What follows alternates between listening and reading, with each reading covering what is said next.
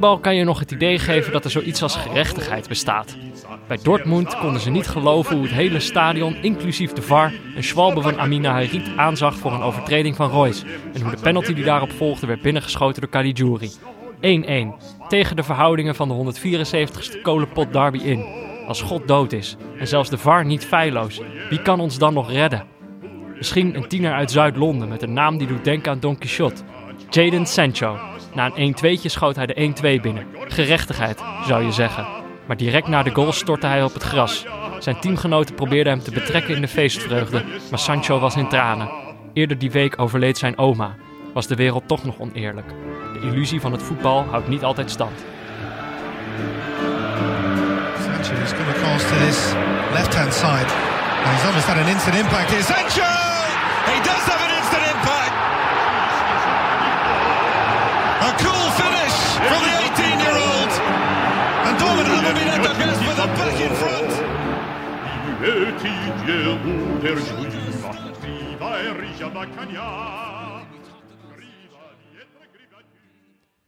Nou, Jordi, Ja, Peter. zitten we weer. Zitten we weer.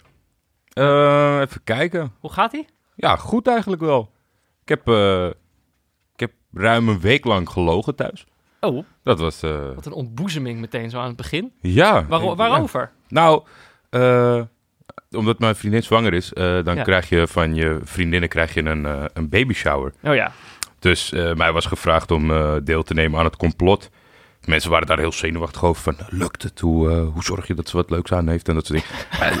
Dat, dat is zo eenvoudig. Dat het- ook wel weer slecht dat het dan weer zo makkelijk gaat. Oké, kijk, ik, eh, ik, ben natuurlijk tien, dus ik ken die baby, het concept baby shower ken ik alleen van MTV. Ja, Ehm, het, ja, het is ook overkomen waaien, zeker. Maar uit de Amerikaanse cultuur. het, het is, je, voordat de baby geboren wordt, Ja. ga- geeft de vriendinnengroep cadeautjes, toch? Ka- cadeautjes onder, onder het mom van een hapje en een alcoholvrij drankje.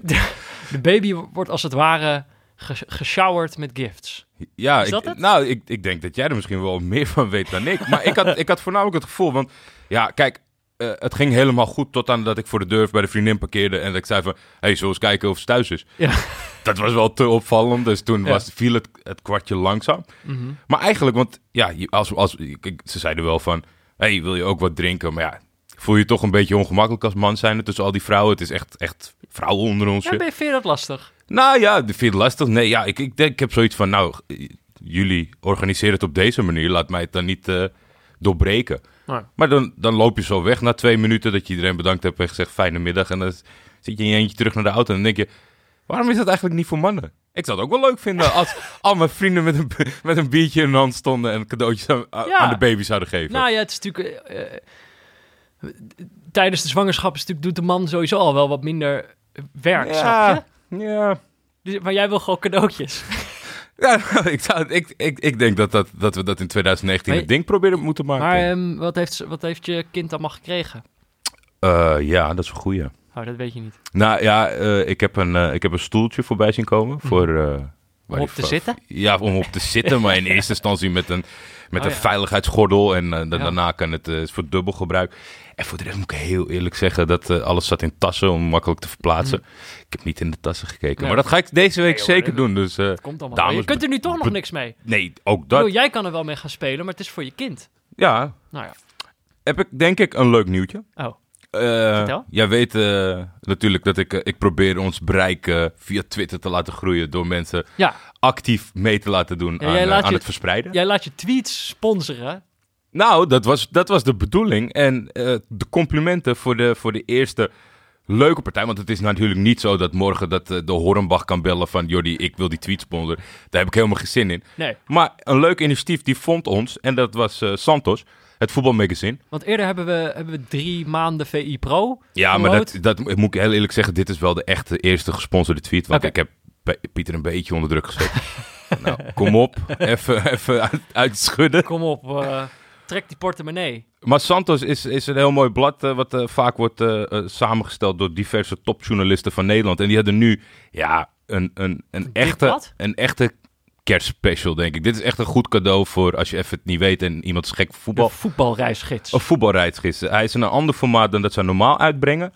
Ik heb zelf een klein steentje kunnen bijdragen aan Oh. het, aan het Istanbul-verhaal. Maar daar ga ik Het is een ze zeker... uit eh, eigen doos. Nee, maar daar ga ik Oh. ze zeker eh, nog even op aanspreken. Want ze beginnen met Fenerbahce. Ja, dat is natuurlijk een beetje Als je dat bespottelijk. had geweten.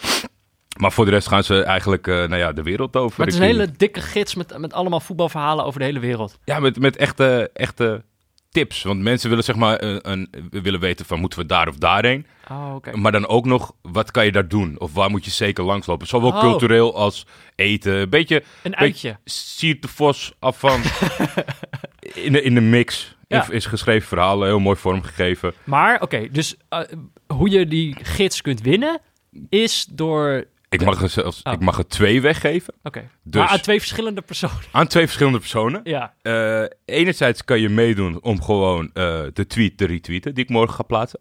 Morgen. Die je nu, als je luistert, Ja, denkt... oh staat." shit, ik moet naar Twitter. Ja, dat moet je nu doen. Hij is- staat nu online. dat is eh, zeg maar de, de aankondiging van de nieuwe aflevering. Ja. Die, kun- die kun je dan retweeten. Die kun je retweeten. En daarnaast weet jij, heb ik, heb ik laatst opgebiecht aan jou... en volgens mij ook aan Anne... dat ik, ik vind die fotootjes zo leuk dat mensen aan het luisteren zijn... van die boordcomputertjes in auto's, televisies. Uh-huh. Eigenlijk, ik heb het minste met Met het- screenshots van smartphones. Ja, Die vind ik, ja. jij wil een fotootje van een scherm met daarop ons logo dat je de aflevering aan het luisteren bent. Toch? Ja. Dat is hem. ja. Da- Dat, Daar dat, word, word je gelukkig van. Als, als, een van de foto-inzenders kan hem ook winnen. Dus je kan hem Oh ja. of via de retweet doen en dan of via een foto. En je kan ook bij allebei meedoen. En niet tijdens het rijden een fotootje maken van je nee, we zijn helemaal mono. Mono is nieuw beleid. Eh, telefoons uit, eh, appje downloaden, krijg niks binnen. Precies. Dus allemaal massaal op de vluchtstrook gaan staan en foto's nemen. Ja. Ehm, ja, leuk. Ja, ik denk het wel. Hebben we nog rectificaties? Eh, zeker. Even kijken. Oh ja, we kregen, ja, we hadden natuurlijk de vorige week hadden we een heel gestructureerde aflevering. Zeker. Daar hebben we nogal wat reacties op gekregen. Mensen vonden het toch nog verwarrend. Wisselend.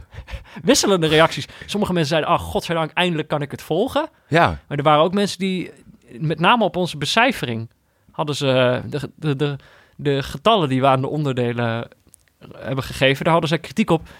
Dat wij deden dan 1. punt- Wat was het? 1.2 ja. en dan 1.1.1a, dat soort dingen. En dan, maar er volgde nooit een 2 Nee. aan het begin. En dan schijnt die één geen zin te hebben. Maar dat- die mensen die snappen er dus duidelijk gewoon echt helemaal niks van. Ik bedoel, heb je niet gehoord hoe gestructureerd die aflevering was? Het was hartstikke gestructureerd. Dan is- gaan jullie over een getalletje. Ze zijn allemaal hetzelfde als die uitzendingen daarvoor, alleen werd er nu iets voor gezegd. Dus ja, hoe verwarrend kan het zijn? Ja, maar dan doen we het weer. Dan maken we eindelijk een structuur. Ja, En dan is het getalletje weer niet goed. dat... eh, Ik bedoel, wij, maken dit, wij doen dit al zo lang. Als iemand dat weet, dan zijn wij dat toch wel, joh. Ja, het was ook... Ja, het, het- ik kan het niet anders brengen dan dat het een, een soort van hulplijn was. Precies, maar het was ook voor onszelf. Ook weer niet gewaardeerd, dus eh, doen we niet meer, denk Nee. ik. Nee, we laten de structuur weer voor wat het is.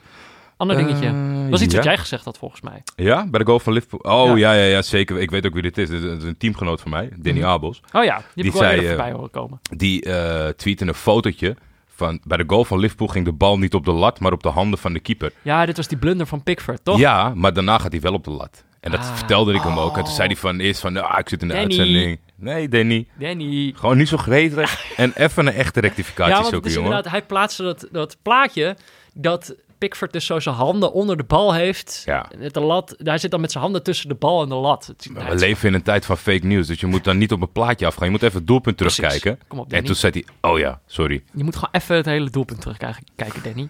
Eh, Eh, ik heb wel de grootste spelercoach ooit gemist hoor. Ryan Giggs, geweldig moment toen hij zichzelf in Hill City inbracht. Ja, is Dat- Ryan Giggs, hij is ook die Ja, spelercoach geweest. spelercoach geweest aan het eind van het seizoen. Maar eh, ik, ja, ik vind dat zo lastig, omdat als wij ergens over uitweiden, zoals dat het ineens spontaan ging over eh vissende voetballers. Ja, dat zit, jongens, er zit niet echt drie weken research in en je gaat een keer iemand missen. Dus Ja. Ryan Giggs, zeker een mooi moment. Hadden we kunnen meenemen. Schoot niet te binnen. Dat was El Maestro BVD. Ja, Maar dat is dan iemand die wil dan zijn eigen favoriete speler-coach. Ze zegt, ja, die heb ik gemist. ja, Vind ik niet echt een rectificatie. Is wel een leuke toevoeging. een toevoeging. Maar eh, ja, die heeft zichzelf ooit ingebracht. Ja, dat doe je dan als spelercoach.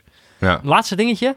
Die heb ik meer dan één keer voorbij zien komen, maar ik eh, geef bij deze alleen Martin Brochard credits, omdat ik die eh, alvast tijdig had geknipt en geplakt. ik zei dat een muggen komen op het licht af, Mhm. maar dat is helemaal niet zo. Hadden daar zelf, eh, Dag en Nacht heeft er een mailtje over gekregen deze week. Oh ja, Met iemand die een grap maakte naar zijn ex-vriendin. Vrij, eh, vrij hard. echt? Ja, volgens mij wel. Hè? Ja, Naar zijn ex-vriendin? ja want eh, hij moest altijd op de tast naar de, naar de slaapkamer. Omdat dan de muggen zouden... Oh, dit was, die, dit was, de, dit, was dit die jongen van ehm, de Telegraaf. Ja, ja. De huisdierenjournalist van de Telegraaf. ja ik ga Toch? heel even kijken. Ja, zeker. Hoe snel ik ben.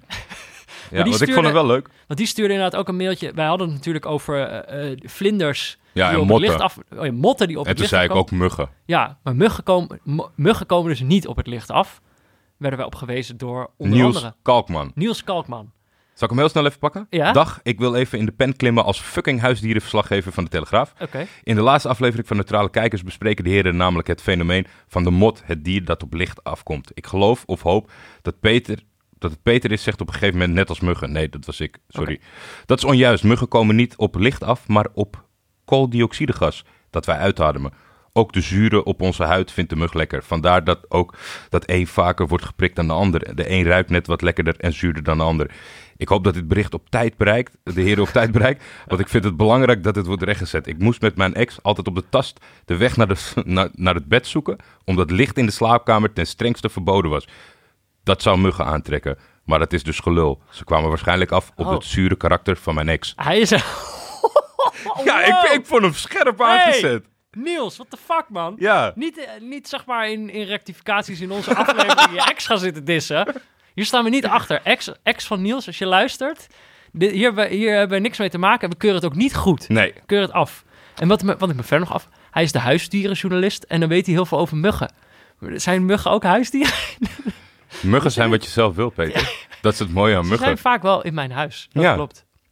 Eh, er is nog een laatste kleine rectificatie. Ja, die kwam van, de, van degene zelf, dus dat Ja. klopte. Er was de, de verslaggever Wouter Holsappel die met, eh, eh, Oog-TV. van, met OogTV ging hij de weddenschap met Groningen buitenspeler Mimoun Mahi aan. dat als hij twee keer zou scoren, dan zou hij iets krijgen wat hij lekker vond. En, En- toen zei hij zelf groente. Ja. Wij, zei, wij dachten dat hij broccoli zei, want de weddenschap ging uiteindelijk om een broccoli. Maar hij zei groente. Toen zei de cameraman broccoli. en toen zei de Wouter, de verslaggever, die zei toen Broccoli. een broccoli bijvoorbeeld. Ja. Dus dat is ook rechtgezet. Het was niet Mahi zelf die daarmee kwam. Maar ja, eh, blijkbaar ging hij er wel mee akkoord. Ja. Eh, Oké. Nou. eh, nou, dan kunnen we naar de, de Cracker of the Week. De wedstrijd van deze week? Of niet? Je zit Nee. me zo vreemd aan te kijken. Eigen tijdens sport. Ja, kijk, maar dan zeg ik altijd zo, ga ik altijd zo teasen. Maar dan gaan we eerst nog... Ik ga nog een koffie pakken. Maar dan gaan we eerst nog naar de- eigen tijdens de sport. reclame van onze hoofdsponsor, Kiks.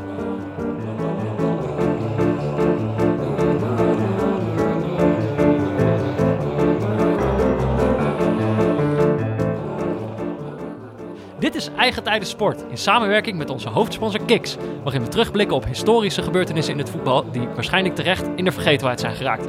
Deze week Anne van de Heetkamp. Anne van de Heetkamp. Anne van de Heetkamp. Ondanks een overweldigend gebrek aan talent bracht mijn bijdrage aan Willem II voetbalorganisatie toch een volledig vak E tot juichen.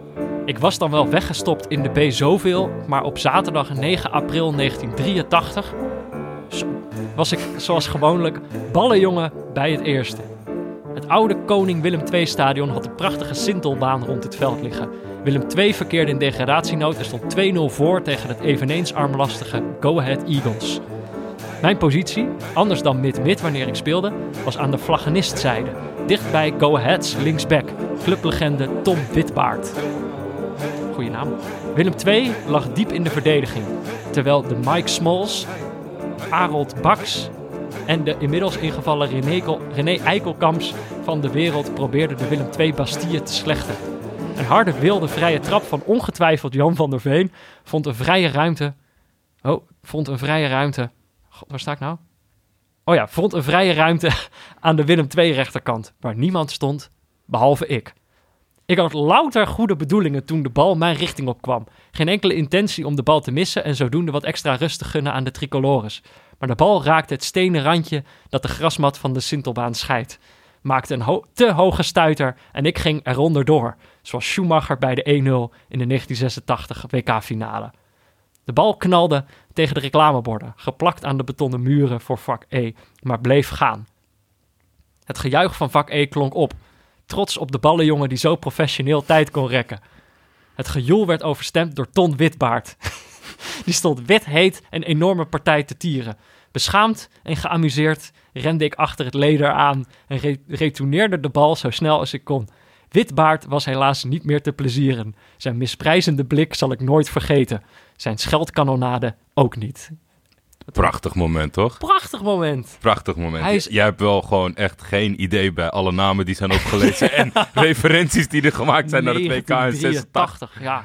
Nee, precies. Dat... René Eikelkamp wel, toch? Die is nog lang doorgegaan. Ja, ja, ja, ja, Ja. Die, heb, die heb ik laatst nog wel ergens voorbij zien komen, volgens mij. Misschien was het in zo'n fragment van eh, Frank Heijnen aan het einde van... eh, Studio voetbal. Ja, ik denk dat ik hem daar voorbij heb zien komen laatst nog. Ja. Ehm, maar eh, nee, ja, verder inderdaad alle referenties niet. Maar wat een mooi verhaal. Hij is ballenjongen geweest. Echt onderdeel geweest van voetbalgeschiedenis. Ja. Hoe- Ik wil nog wel... Dat heeft hij er niet bij gezet. Hoe zou het afgelopen zijn met Willem II in dat, staan, in dat, in dat seizoen? Zou hij ze misschien toch gered hebben van degradatie? Zou mooi zijn. Ja. Ik ga, aan, eh, ik ga het aan de kruikenzeiker vragen. Ken je Oh ja. dat is, dat is een eh, Willem II-twitteraar, toch? Zeker, zeker. Met wedstrijdverslagen en al. De kruikenzeiker. Ehm, ben jij wel eens ballenjongen geweest? Nee, nee. Ik, nou, nee. Niks voor jou ook. Nee, ik heb het ook afgeslagen. Want in, in Turkije was het wel een verplichte kost. Eh, als, als jeugdspeler dan moest je eh, in het weekend eh werd je uitgeloot. Maar nee, nee, niet, niet, nee, past er niet. Zo'n balletje aan. Ja, Nee, is ook niks voor jou. Ik zie dat het moet ook een slagjongen zijn. Ik was op dat moment was ik 18 of 19 of zo. En ik vind dat Ja. is veel te oud voor ballen, jongen. Nee, precies. Je moet echt 12 zijn. Ja. En, dat, en er plezier in hebben. Dus als je wil, kan ik je opgeven bij Ajax. Nee, ik wil wel graag een keer... Misschien is dit het moment om een oproep te doen. Ik wil, ik wil graag een keer met een speler mee het veld oplopen. Eh, waar waren we? Oh ja, maar Anne is natuurlijk niet de enige die ooit de huid werd volgescholden door een linksback van Go Ahead Eagles. Dit seizoen van Neutrale Kijkers gaan we op zoek naar jullie voetbalmomenten die waarschijnlijk terecht totaal in de vergetelheid zijn geraakt. Heb je ooit een penalty gemist op een belangrijk moment? Scoorde jij ooit een omhaal toen niemand keek? Heb je wel eens een hakje gedaan? Stuur het ons op. Mail je eigen historische voetbalmoment naar neutralekijkers.gmail.com. Wij geven jou de aandacht die je verdient in eigen tijden sport. Dat doen we natuurlijk samen met Kiks, waar je op je eigen tijden sport. Bij Kiks kun je namelijk voetballen zonder verplichtingen. Zonder team, zonder club, zonder lidmaatschap. Gewoon voetballen. Kijk op kiksvoetbal.nl slash neutrale kijkers en probeer het gratis uit.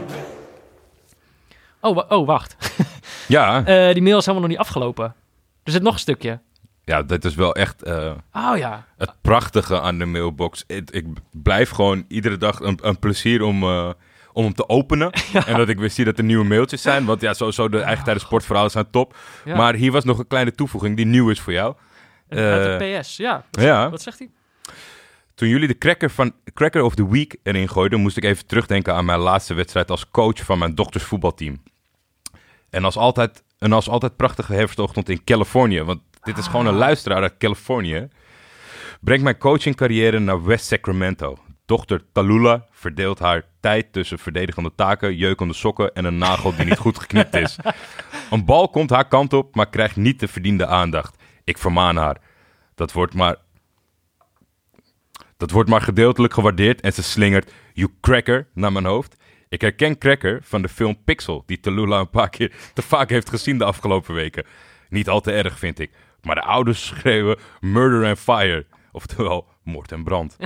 Hoe dan ook. Dat is Engels hoor. Ik wissel haar, want aan mijn autoriteit, autoriteit kan natuurlijk niet getornd worden. Goed zo, ja. Daar lijk ik achteraf een fikse rel mee te hebben voorkomen. Mijn van minderheidsafkomende vrouw legt mij fijntjes uit waar Cracker vandaan komt en waarom West Sacramento zo woest was. Cracker is de korte vorm van whipcracker, ofwel slavendrijver. Wanneer een minderheidsafkomende negenjarige voetbalster dat naar haar nogal blanke vader schreeuwt, valt zoiets natuurlijk niet goed bij de wapendragende, verrechtsleunende deel van Central California. Zo. Ja, prachtig verhaal toch? Zoveel onschuld Oh. in, in het hele verhaal. Maar hoe, hoe, ja, hoe, mis, hoe misplaatst het kan opgevat worden. Ja, maar ah, wat, wat, dit is, die Anne is een vat voor, vol verhalen, joh. Ja, Mooi verteld. ja het wat ik, ik, ik doe altijd research en ik zat even naar het e-mailadres te kijken. En dat was gelukkig geen Gmail. Dus ik kwam op eh mistpk.com. Zo'n gemiste penalty, maar dan in het Engels. En eh, hij schrijft eh, in het, ja, wel jammer, maar hij woont natuurlijk daar, Soccerbook Reviews. Uh-huh. En eh, ja, eh, hele Oh, internationale boeken worden daar ge- gereviewd. Volgens mij is hij nog niet zo heel lang bezig. Dus neem er een kijkje, zal u leuk vinden. Wat leuk. Ja, Eh, wat, was de, wat was de site? Mist PK, M-I-S-S-E-D, pk.com. Oh ja, oké. Leuk. Ik ga er ook even kijken. Dankjewel, Anne, voor je, voor je, voor je uitgebreide mail en de mooie Ja. verhalen. Mail Zeker. gerust nog een keer. Ja, mag. En ik ga eh, misschien, nou ja, oké. De, eh, de cracker of the week dus. in, in, in niet die betekenis van het woord. Misschien moeten we, de, misschien moeten we er toch de cracker van de week van maken. Ja, om iets meer eh, Ja. misstanden tegen te gaan. Ja. Of, Of, of de kraker van de week. Ja, Want jij ben, ben je weer bij Sebon geweest? natuurlijk ben ik best wel bon geweest afgelopen Hebben zaterdag. ze notenkrakers? Eh, Want ik volgens heb, mij, eh, Jesse, Jesse stuurde toch een, een tweet of zo. En die, zei, die stuurde naar jou, we hebben het er zaterdag wel over. je bent zo'n vaste klant daar. Hebben we ook, hebben we ook gedaan. Ze, ze hebben ze in het assortiment. Mhm. Maar zat ik te bedenken, ik vind, wij doen bepaalde dingen uit goedheid. En Ja. omdat we daarachter staan. Ja, En ik zie in Sebon, ik, Ja. Ik, ik, ik wil geld aan Sebon geven en niet andersom. ah, oké, ja. Want als ik dan ook weer kijk dit weekend. Normaal, weet je, ze hebben de, de verse noten waar je kan aangeven, ik wil daar een ons van, daar een pond van en dat soort Mhm. dingen. Ze hebben ook eh, al in verpakking. Dat zijn de wat eh, het exotischere, de, het, het, het gekkere assortiment. ja. Zakjes A, 2 euro. Als je er drie neemt, 5 euro. Ik Mhm. had, eh, als je er drie combineert. Ik, deze, dit weekend had ik gecombineerd de Mexicano's. de Niet de, wasabi snack- niet de pinda's. snacks. Nee, niet de snacks. Dit zijn een soort van, ja, mini crackers. Uh-huh. Ook toevallig. Ja, En eh, met eh, Mexicaanse kruiden. De wasabi pinda's. Dat Mhm. zijn de pinda's die natuurlijk eh, bloedheet zijn. Ja. Waar je neus van gaat lopen. En mais, ma- ja wat is dat? Gebakken of gefrituurde mais of zo met zeezout? oké. Ja, absoluut, eh, absoluut. Het is leuk om te doen als je voor een gigantische muur staat. drie dingen zoeken. En nee, ik, ik wacht nog steeds op een Ja. corporate... Maar er was vandaag toch... er was enige ontwikkeling. De Mondelez, Mondelez stuurde opeens een tweet naar eh, Bob van Dag en Nacht Media. Ja, er werken daar eh, best wel wat mensen. Bob had, had een mailtje gestuurd eh, en beklaagde zich op Twitter dat, hij, dat, ze, dat ze nog niet geantwoord hadden. En toen stuurde Mondelez, eh, toch het concern dat erboven zit, stuurde toen van, in het Engels ook volgens mij, Ja. stuur nog maar een, een mailtje. Dus, wie weet wordt dit uiteindelijk daadwerkelijk nog gesponsord door een cracker. Gigantische tegenvaller dat Waza, het meest Zweedse product wat we hebben in de schappen, Ja. is eigendom van een Italiaans bedrijf. Maar ja, ik zeg geen slecht woord tot ze geantwoord hebben. De cracker van de week. eh, ja, Schalke 04, Dortmund, Ja. uitslag 1-2. was de kolenpot derby. Eh, Zo wordt hij alleen in Nederland genoemd. is dat zo? Weet ik niet zeker. Dat zou ik wel een mooie vinden. Dat Jan- wij inderdaad daar zo'n hele naam voor hebben. Jan Bavink, Uh-huh. die, eh, ja, waar staat hij allemaal wel eh, overal bekend van? Van Mhm. elk sportmedium, daar zit hij. Ja, Die vertelde het hij is mij. een vriend van de show. Zeker vriend van de show. Hij vertelde mij dat. En toen dacht ik, hey, ik ken Simon Tjommer. Ik bel Tjommer. Ik zeg, hey, Simon, hoe zit dit? Ja, Zijn antwoord was, is dat zo? Dus toen dacht ik van, daar zit een kern van waarheid. Want als iemand die gewoon bij Schalke heeft gevoetbald... Ja. het niet weet dat die wedstrijd de kolenpot derby heet... dan is het waarschijnlijk ook niet zo. Dus vandaag nog een beetje gegoogeld.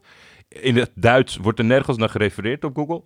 En hij wist het dus niet. Maar ik, Hmm. ik denk dat ik hier volgende week op terug moet komen. ja. Oh, maar dat, vind ik, dat zou ik wel... dat zou ik op een of andere manier toch wel weer typisch Nederlands vinden. Om gewoon een... een, Dat wij de, kolen, de kolenpot, weet je wel, helemaal op zijn Duits geschreven. En dat wij dan allemaal gaan zeggen van... zo heet De kolenpot derby? Nee, zij noemen het de rivier derby, noemen ze het in ieder geval wel. Ja. Ik, kan maar, ik had een Duitse commentator, die heb ik dat een aantal keer horen Ja. zeggen. Dat gaat natuurlijk over de, de rivier de Roer. Mhm. die door het Roergebied loopt, waar allebei die ploegen zich bevinden. Dus nou ja, het zou kunnen dat het daarom gaat. Het werd 1-2, Ja. vroeg, eh, vroege 1-0, door een kopbal van Delaney uit de vrije trap van, van Royce. Zo'n zo'n indraaiende uh, vrije Hele trap. scherpe. Het is altijd lekker, hè? Zeker. Als je, hem- als, je, als je hem kopt, weet je, de keeper weet nooit of hij... Als je hem niet raakt, dan gaat hij ook op goal. En als je hem kopt, dan gaat hij opeens de andere kant op. Eriksen kon dat ook altijd heel erg goed. Ja, het- heeft hij het geperfectioneerd bij, eh, bij Spurs? Op een gegeven moment werd echt... Nou, daar- Ajax zag ik het hem ook doen, hoor. Ja, wel, maar dat, dat kwam ook, denk ik, door, eh, door de mensen om hem heen. In Engeland waren ze dan even net wat groter en sterker, waardoor het Ja. ook resulteert. Ik, vond, eh, ik vind bij Eriksen altijd dat het ontzettend gegroeid is in Engeland. Op een gegeven moment was bijna elke vrije trap van Eriksen, van waar dan ook, een Ja. minimaal een gevaarlijke kans. Maar eh Royce kan er dus ook wat van. Zeker. Toen een een 1-1 uit de penalty eh, VAR momentje, waar we, het, waar we het straks nog wel even over gaan hebben, denk Ja. ik. We, we vonden het allebei volgens mij heel onterecht. Of in ieder geval, eh, in ieder geval vanuit het spelbeeld was het onterecht dat het 1-1 werd. Ja. Want Schalke deed het op dat moment eigenlijk niet echt mee. Eh, maar ja, gerechtigheid noemde ik het in het begin. Eh, Sancho, mooie aanval, zet hij zelf op. 1-2'tje. Maakt ook de 1-2. Eh, en eh, was uiteindelijk de winnende. Toen het begon, eh, dacht ik van nou, dit kan nog echt wat gaan worden. Ja, ik dacht wel in, in plezier voor ons, dus zeg maar de entertainment gehalte. Maar ik dacht niet dat het een spannende wedstrijd ging worden. Want ik vond uiteindelijk dat het maar 1-2 is geworden. Zeker in die beginfase. Dortmund was zoveel beter. Zat er zo kort op, zo hoog tempo. Was heel prettig om te zien. Ja. Eh, toen tweette ik van, eh, wat een heerlijk tempo. En nou, toen, Daarna ging het, kakt het helemaal in. kakte het in. omdat dat is gewoon ook wel, ik denk dat het ook misschien ergens wel de kwaliteit is van die Tedesco. En wat natuurlijk afschuwelijk is voor de neutrale kijker. Is dat hij de tegenstander misschien wel een soort van meekrijgt in, in de negatieve benadering of het gezeur of gesammel. Wat Ja. Dortmund wilde heel fris en aanvallend leuk voetballen. Ja, Dortmund is denk ik een van de, een van de aanvallendste ploegen die, ik- die ik heb gezien dit jaar. Ja. En Schalke was inderdaad wel een van de meer verdedigende ploegen die ik heb Ja. gezien dit jaar. En in combinatie met heel veel, heel veel gezeur Ja, en liggen en vragen. En ik vond dat... eh, daardoor was Schalke echt heel snel mijn, eh, mijn sympathie kwijt. Ze Ja. speelden niet goed en heel veel eh, emmeren. En ik merkte dat ik dat dus eh, eigenlijk, als ik neutrale kijker ben... dat ik dat echt al heel gauw... eh, dat dat me heel gauw gaat tegenstaan. Dat een ploeg dan heel snel mijn sympathie kwijt is. Ja, ik, ik, ik, vond het ook lastig, omdat... Ik weet niet of ik deze wedstrijd echt daadwerkelijk als neutrale kijker heb gekeken. Omdat ik zeg maar, ik ben al, natuurlijk twee, drie weken geleden daar geweest. Mhm. En ook afgelopen seizoen toen ze zo fantastisch tweede werden. Wat allemaal... Ja, kijk. Ik weet dus... Het, het lijkt heel moeilijk om... Je krijgt zo'n stempel resultaattrainer. Dat is hij zeker. Maar ik kan er weinig opnoemen, denk ik, die dat kunnen combineren. Dat stempel met leuk voetbal.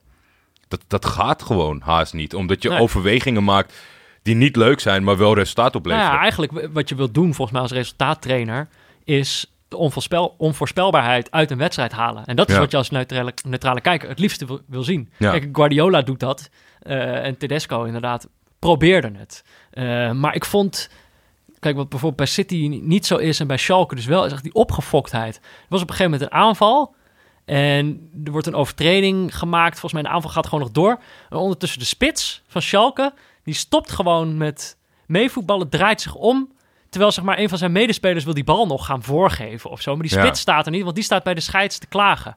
Toen ik dat zag, dacht ik echt zo van... Jezus, wat is dit voor... Ja, en de, gedurende die wedstrijd toen... Op een gegeven moment heb ik me echt geïrriteerd aan een moment in de tweede helft. Uh-huh. Dat is waar uiteindelijk zelfs die, die penalty uitkomt. Maar Harit blijft dus liggen. En dan heeft Schalke er alles aan gedaan vanaf minuut 1 om het een vervelende wedstrijd te laten worden. En heeft dus nergens recht op. Maar die eisen dan een soort van in combinatie met het publiek dat je de bal buiten speelt omdat de speler geblesseerd is. Ja. Doet dat niet, Dortmund. Ga, dan moet je gewoon doorgaan. Kijk, een scheidsrechter mag zelf fluiten op een gegeven moment. Zeker als alleen volgens mij bij hoofdletsel. Of als hij denkt dat er iets Ja. serieus aan de hand is. Dat had hij dus niet. En dan gaan ze hem toch over de zijkant tikken. Dus ik ben bang dat als er ergens dit seizoen een heel belangrijk moment komt voor Dortmund. Dat deze lief. liefdadigheid ze gaat nekken. Wat Ja. heel ja, lieve mensen die, die, die, die winnen niet zo vaak. Moeten we het even over die penalty hebben? Ja, Eh, want wat gebeurt er precies? Even kijken, hoe, hoe moet je dit uitleggen? Harit... er eh, komt een bal in de richting van Royce. Ja, En die wil hem uitverdedigen. Dus die wil hem eigenlijk aannemen. En Harit is, is snel. En in, in sommige gevallen, die discussie was een beetje gaande op, op Twitter. Sommige mensen vinden het gewoon slim. En omdat hij dan uiteindelijk op zijn voet staat, terecht de penalty. Ja. Want hij wurmt zijn voet eronder. Waardoor Royce niet op de grond neerkomt, maar op zijn, op zijn enkel. Maar Harit kon niet bij de bal. Royce heeft hem niet gezien. ja. En dat niet gezien argument is niet heel sterk. Maar ik denk toch met de... Ja, ik, weet- ik, ik, Ik had vooral, zeg maar, in slow motion dacht ik meteen... Oh, tuurlijk, dit is een penalty. Terwijl op normale snelheid had ik ook het gevoel van... Ja, het is, het is, het is natuurlijk echt wel slimmigheid van, eh, van die Harit. ja. Eh, maar kijk, het, Ik weet dus niet of je dit, eh, want dit, dit kan je real-time niet zien. En ik had ze ook zoiets van, als deze in, zonder VAR was gegeven, had ik me er niet zo druk om- over gemaakt. Mhm. Maar ik denk als je dit soort beslissingen op basis van die VAR, dus dat je het goed kan zien wat er gebeurt, als je het gaat belonen, ja, ik denk niet dat je daar goed aan doet. Nou, ik denk puur, kijk, eh, uiteindelijk, zeg maar, de VAR gaat niet de fouten weghalen. Het blijft nog steeds, je krijgt alleen een soort extra blik op dezelfde momenten. ja, Dus alsnog moet de scheidsrechter beoordelen wat er gebeurt. En ik denk wel wat er, wat er vaker gaat gebeuren met de VAR, is dat eh, de regels heel precies worden toegepast. Dus dat een scheidsrechter echt denkt, wat staat er in de regels? En eh, dus hij ziet, weet je wel, dan staat er in de Ja, regels dus gewoon- hij kan zich verschuilen bij deze beslissing achter van hij staat op zijn enkel in de 16 meter en Ja. dat is een Want overtreding. dat is eigenlijk, denk ik, het. Want alsnog moet je dan als scheidsrechter de beslissing nemen. Het is niet alsof er een soort. De VAR is dus in die zin niet een soort god die van boven zegt: Je hebt het fout gedaan. ik draai de beslissing om. Nee, die scheidsrechter kan, kan op dat tv'tje gaan kijken en dan zeggen: van... Ik heb het inderdaad fout gezien. Maar hij kan ook op dat moment nog beslissen om een iets andere beslissing te nemen. In Nederland is het natuurlijk ook over die overtreding. Waar ja, van Promes of eh, Doan. ik bedoel, daar is ook weer een hele discussie over. Maar ik heb toch al het idee dat, dat daar het concept van de VAR niet helemaal goed eh, begrepen wordt. Kijk, het, het, wat ik het jammere vind, is dat de VAR dus blijkbaar die hele discussie eh, van mensen niet weghaalt of iets terecht is of onterecht. nee, nee, nee, dat zag je bij dit moment echt heel goed. Bij de, de mensen die aan het kijken waren, Ja. was heel erg verdeeld. Ja, maar goed, het, het- ik dacht, ik vond het gewoon, wat ik eerder, in het, wat we in het begin ook al zeiden, het was vooral onterecht omdat Schalke er verder niet echt aanspraak op maakte. Nee, Ze probeerden het niet echt voetballend eh, te doen. En eh zo stonden ze toch op 1-1 dankzij Caligiuri. Caligiuri, ja. Eh, en ja, ja, uiteindelijk dus Sancho. Wat vond je ervan? De, de, de, het opbouw van het doelpunt. Ja, gewoon überhaupt, of überhaupt van hem als speler. Ik zag, ik zag een, een, een tweet en dat is natuurlijk heel erg TES 2018 en ik hou er niet zo van. Maar ik kom er voor het eerst wel, of tenminste niet voor het eerst, maar ik kom er een beetje in vinden. Eh, ze vonden het een Henry-esque afronding. Oh ja, ja, ja. En dat, Met zo'n heup, eh, ja, ja, met, met, met, met, dat- Balletje rolletje zo langs de... ja. Later was er nog een, een gelijk, eh, gelijk een, een moment wat erop bleek, wat niet, wat niet tot doelpunt werd opgewaardeerd. Mhm. Maar Sancho zelf, ik moet zeggen, in dit hele duel niet speciaal. Er waren Nee. natuurlijk ook wat omstandigheden. Wilde zelf graag spelen. Oma overleden, zoals jij aanhaalde. Mhm. En dat was toch wel een soort van mooi. Het, het, het maakte het extra mooi door, door het wedstrijdverloop dat hij hem dan op dat moment mocht maken. Ja. Ja, het spreekt voor zo'n jongen dat hij op zo'n jonge leeftijd blijkbaar wel, eh, ondanks zeg maar allerlei persoonlijke omstandigheden, Ja. in het voetbal een soort vrijheid kan vinden. Ja. Ik vond inderdaad die afronding, hij had hem gewoon, on- het was een soort FIFA-afronding, vond ik eigenlijk. Ja, Zo, je haalt hem nog even onder je voet door, terwijl je één op één met de keeper staat. Ja, heel knap. Hij deed wel heel makkelijk, vond ik. ja verder, als ik nog een beetje moet over die Tedesco. Dat is dan natuurlijk, eh, die, is- die is redelijk opgehemeld in, in het nieuwe, in- bij de nieuwe journalisten in Nederland. Ik vind ook, ja, gewoon uh, ere wie ere toekomt. Met zo'n eh, hoge rangschikking. Maar ik Mhm. had in deze wedstrijd, op een gegeven moment moet Boekstaller eraf. De, de spits. De ja. spits. Hij was geblesseerd. Ja. hè? ja. En er komt eh, nog eentje bekend van het WK. Hamza Mendiel komt erin. Mhm. Eh, een linksback die nog nooit heeft gescoord in zijn, in zijn carrière. Op het moment dat ze 1-0 achter staan. Terwijl er een linksback al op het veld stond. Erin, zeg maar. En ik had Spits eraf, tweede linksback. erin. tweede linksback erin bij een achterstand. En ik had echt zo'n momentje van... Ja, dit soort trainers maken het de, de traditionele, de simpele fan wel oprecht heel moeilijk om te begrijpen. Want ja, we zitten thuis en dan, eh, weet je, je komt 1-0 achter. Centrale verdediger eraf, spits erin. Of Ja. centrale verdediger naar voren. Of back eraf, linksbuiten erin. Allemaal, is allemaal prima. Maar op zo'n moment dat je... ja, Maar waarom zou je Iemand zal er wel. Ja, maar het geheid, als iemand deze wedstrijd analyseert, zal er een verklaring uitkomen. Waarvan je Als ze hem hadden gewonnen, had je gezegd de meesterzet van Tedesco. Een Gouden tweede pik. linksback erin.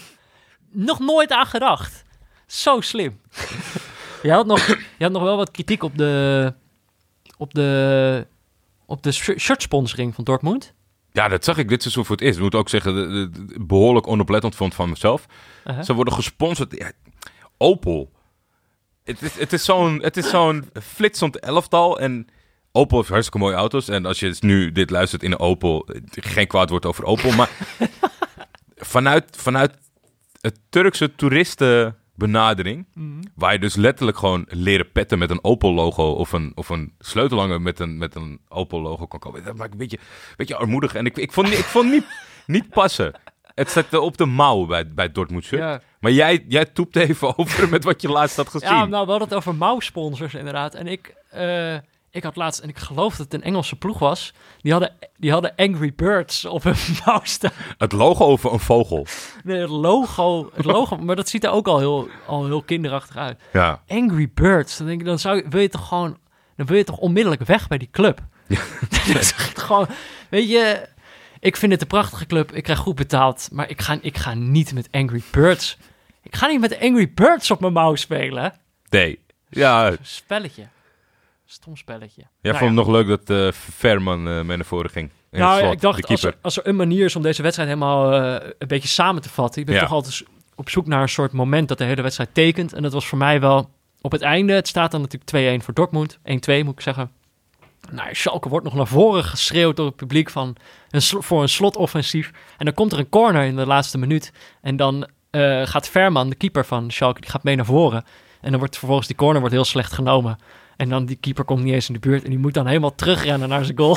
Dat, vind ik al, dat moet toch een van de lulligste momentjes in, in je keeperscarrière zijn. Dat je dan niet eens zeg maar, iemand omver kan trekken of niet eens zeg maar, iets kan doen in dat penaltygebied. En ik vond dat eigenlijk zo, die treurige terugtocht van toch, ja, ik denk ruim 90 meter. Dat Ja. vond ik wel een beetje een symbool voor Schalke, deze hele wedstrijd. Was dit een goede wedstrijd voor de neutrale kijker? Ja, ehm, ik denk Dortmund wel. Ja, En op zich, kijk, wat wel leuk is, is het is dat... gewoon een advies. Kijk af en toe Dortmund. Ja, is dit seizoen wel leuk. Ja, Eh, en, ehm, en op zich, wat, wat verder een wedstrijd wel leuk kan maken, is dat Schalke werd wel een beetje de, de vijand voor mij of zo. Dus dat ik wel echt zoiets had van, pff. kijk, ergernis is ook een soort betrokkenheid. zeker weten. Dus eh, ik, Maar had- dat ik neigt- wilde graag dat... Het neigt heel erg naar niet neutraal kijken. Nou ja, ik begon neutraal in die wedstrijd. Ja. Maar toen ik zag hoe, Dus je hoe hebt je best Schalke zich gedaan. nou ja, je kunt... Ik denk neutraal kijken is toch dat je niet een soort vooringenomenheid hebt. Of dat je pas tijdens de wedstrijd achter je vooringenomenheid komt. Maar dit was wel, volgens mij was dit wel in ieder geval voor mij de eerste keer dat het in plaats van. Ik, ga, ik neig toch altijd wel naar een team toe tijdens Ja. het kijken. Maar nu begon met de aversie tegen de tegenstander. Ja. Dat was nog niet eerder geweest, denk ik. Hm. Maar dat, dat kan ook helpen dus. Ja, Ja, maar ik vond het was wel aardig. Maar ik denk dat we hadden het beter kunnen treffen. zeker. Eh, maar goed. Ehm, Over beter kunnen treffen gesproken. Een lekker bruggetje. Pieter Zwart. het mensenmens. Het mensenmens. Kijk een pressing. Kijk een pressing. Stond voor een kanbanbord lekker visueel projecten te managen toen ik een bericht van jullie ontving over het vermeende gebrek aan structuur in mijn bijdragers. Toen dacht ik, dit is mijn moment om de logica van het nieuwe werken uit te leggen. Waarbij flexibiliteit gaat boven structuur. Als we bij VI zoals aankomende donderdag iets nieuws op de site lanceren, dan is dat begonnen met een sessie waarin we gele, blauwe en oranje post-its op muren plakken. Gevolgd door stickers om de beste ideeën eruit te filteren. Dat bouwen we uit in simpele versies die we zo snel mogelijk testen. Dan weten we het effect van de wijzigingen. En zo komen we zonder voor- of uitgestippeld masterplan steeds een stapje verder.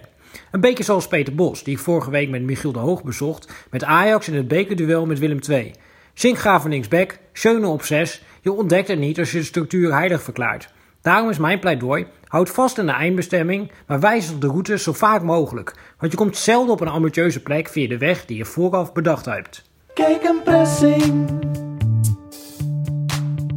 Kijk een pressing. Nou. Eh, dan zijn we nu aangekomen bij de rubriek eh, Verder nog wat leuks. Zeker. Die heet nog steeds zo. Gaan Ja. we ook niet veranderen, denk ik. Nee. Het is gewoon letterlijk wat het is. Eh, we hadden het net even over. We moeten het, we moeten het denk ik toch kort even over hebben. is toch wel een beetje het verhaal van de week, toch? Niet van- Frenkie de Jong, Frenkie de Jong. Paris Saint-Germain, met Maxwell in de Harbor Club. Was Max wel erbij? Maxwell, ja zeker, is technisch directeur. Of eh, Oh. volgens mij eh, technisch directeur van Oh. Paris Saint-Germain. Oudspeler Ajax. Ja, charme-offensief. Vrij, eh, vrij publiekelijke plek. Omdat Paris Saint-Germain is het gaan ontkennen. De Telegraaf bracht het s'nachts als... eigenlijk dat in kannen en kruiken was. Het was kwestie van het seizoen afwachten. Mhm. In Parijs reageerde men als gebeten door een adder. Zag ik dat iemand naar ons Gaan we nou krijgen? Ja. In een krant. Berichten over ons. En eh, Nou ja, zij- ze- zelfs een beetje officieel eh, gingen ze het ontkennen. En ze Ja. vonden het niet, eh, niet chic. Het punt was dat het een, dat het een, een, een bidding war zou... ja, dat dat in de kaart zou in- spelen. insteek was. Ja, om te zorgen, weet je wel, zij brengen naar buiten, Paris biedt 75 miljoen, zodat een andere ploeg denkt, fuck, wij willen hem 80 miljoen. Ja. Ja. Maar Nou ja, nou, en ik, ik, ik moet heel eerlijk zeggen dat ik vind het wel, ik vind het wel leuk om in het kamp te zitten die, dat ik het eens ben met Parijs. Dus dan zie ik al helemaal voor me dat Mark Overmars, een bevriende journalist bij de Telegraaf, belt. moet je horen. Vanavond, Harbor Club, zitten allemaal mensen die, Ja. wat lijkt als een deal. Alsjeblieft. Oh, ja. En dat zeiden dan, ja, ik, Ja, het is niet Ik zeg niet, nee, het is zeker niet uitsluiten. Ik zeg zeker niet dat het in deze is gebeurd. Ik heb- maar ik denk wel dat het gebeurt. Je hebt meestal het gevoel, dat soort spelletjes worden meestal met Nederlandse ploegen gespeeld. Ja. het gevoel ook niet. Eh, en dat het nu voor het eerst aan een keertje andersom zou zijn. Dat Ajax gewoon Paris een poot uitdraait. Zou ik op zich wel mooi vinden. Ja. Maar kijk, we kunnen een heel lang gesprek hebben over eh, waar hij heen zou moeten. Ik vind Paris word ik niet echt gelukkig van, denk ik. Dan, wat doe je in die competitie? Ben je dan echt maar een beetje voor, voor Jan Lul aan het voetballen? Word je toch wel kampioen? En dan in de Champions League vlieg je er ieder jaar in de kwartfinale uit. Ik bedoel, waarom, waarom zou dat dan zoveel beter voor je ontwikkeling zijn dan... eh, ik bedoel, je staat tussen betere voetballers, maar als je een heel seizoen niet echt je best hoeft te doen, word je dan echt zoveel beter. Peter Buurman, waar moet Frenkie de Jong heen van jou? Nou ja, nee, ik... ik eigenlijk, Turkije. eigenlijk dat hele ding... ehm, ik denk dat er sowieso clubs zijn die beter bij hem passen, maar ik vind gewoon dat hele... Ik werd er gewoon heel... Het, het, ik was een beetje door geraakt. Ja? Nou, gewoon... Kijk, je hebt natuurlijk een tijdje leef je in een soort eh, eh, hopeloos gevoel. Ik bedoel, in, met dat idee zijn we, die pod, zijn we deze podcast begonnen Mhm. eh, in de zomer. Nederland deed niet mee. Nederlands voetbal zat voor je gevoel een beetje in een impasse. En dan opeens, zeg maar, zo supersnel kan dat omslaan. Dan heb je een paar van die jongens die dan symbool staan voor de hoop van de toekomst van het Nederlandse voetbal. Frenkie is toch wel een van die centrale jongens, omdat het een beetje een aparte voetballer is. En dat hij dan opeens, voor mijn gevoel, is hij er pas een jaar, is hij er pas een half jaar. En dan wordt er al gesproken over dat hij naar een topclub gaat. En dat zou natuurlijk fantastisch zijn, maar tegelijkertijd word ik dan een beetje verdrietig van. Dan denk ik, de ga, weet je wel, de tijd gaat zo snel. Ja. Dan is Frenkie alweer weg. ja. Nee, ik, ik, ik, ik snap je sentiment, maar dat het linksom of rechtsom gaat gebeuren, Ja, dat... dat, dat, dat, eh, ja nee, jongen, die jongen hij heeft daar zelf ook een, eh, gaf wel een redelijk leuk interview zonder iets te zeggen, maar doet dat dan weer net, net wat tactvoller dan, dan de meeste. Mhm. Maar nogmaals, waar, als je je sentiment aan de kant schuift, waar zet jij Frenkie de Jong neer? Je mag gewoon, oh, je mag gewoon Eh, oppakken en zo neerzetten Nou, bij ik een club. vond, ik vond bijvoorbeeld, er wa- was een gerucht over, eh, over Bayern. Dan denk ik van, nou, dat is een club die nu overduidelijk over datum is. Die moeten nieuw vers bloed hebben. Dat vind ik echt een mooie, statige club. Ik zie hem wel, wel voor me in zo'n, in zo'n shirt. En dan gewoon echt basisspeler daar. Dat lijkt me wel vet. Gewoon En nieuwe ruilen, Bayern. ruilen tegen Robben plus 80 miljoen. dat Robben gewoon helemaal gedevalueerd wordt. Nee, Een ja. ruilmiddel. ja. Dat zou ik denk ik wel mooi vinden. Ehm, eh, City, ja, nou, ik- eh, City zou ik op zich mooi vinden in deze samenstelling, maar denk ik zo gauw dat dit Guardiola weggaat en dit project wordt overgenomen door, door een soort, eh, soort bejaarde trainer, dan zou ik dat helemaal niet interessant vinden. Dus ik zou hem het liefste, en ik denk dat hij, ik, mijn enige hoop is dat hij zelf ook wel een goed afgewogen keuze gaat maken. En niet alleen maar voor een naam kiest, maar wel, eh, ik denk dat hij ook wel houdt van projecten zoals die van Guardiola of andere interessante trainers. Dus, en jij? Ik vind het dus heel moeilijk, omdat er bijna voor mij geen verschil meer is. Zeg maar met de ultieme top, die altijd de, de, de laatste vier bekleden van de Champions League. Ah, Het, het, dezelfde, dezelfde soortige principes. Nou is de Spaanse competitie iets aantrekkelijker, iets competitiever. Ja. En, en misschien wat, wat leukere spelers om je heen. City krijgt nu een jaar tegenstand van Liverpool. Maar ja, niet, eh, niet mijn voorkeur. Mede door hoe ze spelen. Ik denk dat hij dan eh, vo- gewoon daar volledig in meegaat. Ja. Dus dan wordt hij gecoacht door Guardiola. En gaat hij op die manier meevoetballen. Wat af en toe denk ik hele leuke eh Twitter-filmpjes op gaat leveren. Maar in het geheel een beetje zonde. Ba- er Bayern, Bayern lijkt mij wel leuk, omdat hij echt... Stel dat dit seizoen zo doorgaat als het is, dan, dan hebben zij zich echt te revancheren volgend jaar. Ja. Robben gaat weg, waarschijnlijk eh eh Ribéry is dan volgens Ja, mij ja, ja. 35. Hummels gooien ze ook onder de bus. Ja. Volgens mij gaan ze echt eh, rigoureus eh, ombouwen als het dit seizoen niet goed komt. Ja, en tot nu toe hebben we twee keer Duits voetbal gekeken. Tempo is hoog, eh, entertainment ligt, ligt zeker. eh, Ja, nou, en dus inderdaad een, een club als Bayern die, die heer en meester kan lijken, kan toch opeens zeg maar, een seizoen achter de feiten aanlopen. Wat je bij Paris gewoon niet ziet gebeuren. nee, dat is dat het gat voor te groot. Dus maar het grootste probleem is, Ajax wil een zak geld. En volgens mij is dat een, redelijk probleem op dit moment voor City en Paris. Ja. Dat is een beetje, Nou, een ja. beetje de geruchtensfeer, maar die kunnen volgens mij dat niet cash aftikken. Dus als Bayern wil, en die hebben heel veel centjes, dan zou dat wel kunnen. Ja. Eh, hierbij aansluitend, er was nog een eh, eh, poll van Sam, Sam Planting waar jij het over wilde hebben. Ja. Dat ging ook een beetje over de toekomst van het Nederlandse voetbal. zijn, hij noemde vier soort figureheads van de, van de toekomst. Eh, namelijk Frenkie, Ja, eh, Virgil, Virgil van Dijk, eh, Matthijs de Ligt en Memphis Depay. En zijn vraag was, voor wie zie je de... Wat was de letterlijke vraag? Voor wie zie je de grootste toekomst weggelegd, toch? ja, in het internationale voetbal. Ja. En Wat, wil je erover, wat vond je ervan? Nou ja, het, het- ik was een beetje gechoqueerd door de, door de uitslag. In die zin van, natuurlijk is het een momentopname. Het, het gaat dit seizoen heel veel over Frenkie de Jong. En Matthijs de Ligt is ook wel echt, echt een topper in wording. Daar moet echt iets heel geks mee worden moeten gebeuren. Dat dat niet, eh, dat, Ja. dat niet de top bereikt op, op een heel constant level. Volgens mij eindigde Memphis op 3 of 4 procent. Ja, ik had wel op Memphis gestemd. Ja, maar volgens Want die is er al, weet je wel. Die doet dit nu al. ja, Eh, natuurlijk niet echt letterlijk de Europese top, maar ik zie op dit Daar moment niet ver echt geen vandaan reden waarom en hij dat niet zou kunnen. constantheid en de laatste wedstrijden bij Oranje echt een verschil maken. En ook volgens mij denk ik heel veel aan twijfelaars het, het laten zien wat een extreme groei en kracht die heeft eh, Ja. doorgemaakt. Dus ik, ik, ik was meer gewoon gechoqueerd. Ik snap best wel Ja. dat dit een hele lastige vraag is. Eh, Virgil van Dijk denk ik dat ze een beetje door de leeftijd negeren. Terwijl die het wel, als we het hebben over echt aan het doen is. Gewoon ze verbreekt elk clean sheet record bij Liverpool. Liverpool staat koploper. Is daar echt, echt de man en de leider van het nieuwe Oranje. Wat ik ook wel gaaf vind aan Virgil van Dijk is dat hij, eh, hij heeft ook echt wel veel allure.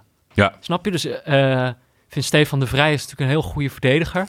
Maar als je Stefan de Vrij tekent, eh silhouet letterlijk van, tekent. Nee, maar als je, Stefan de, als je een silhouet van Stefan de Vrij zou tekenen, zou je niet... Je ziet niet... Hij heeft geen bepaalde uitstraling waaraan je hem meteen zou kunnen herkennen.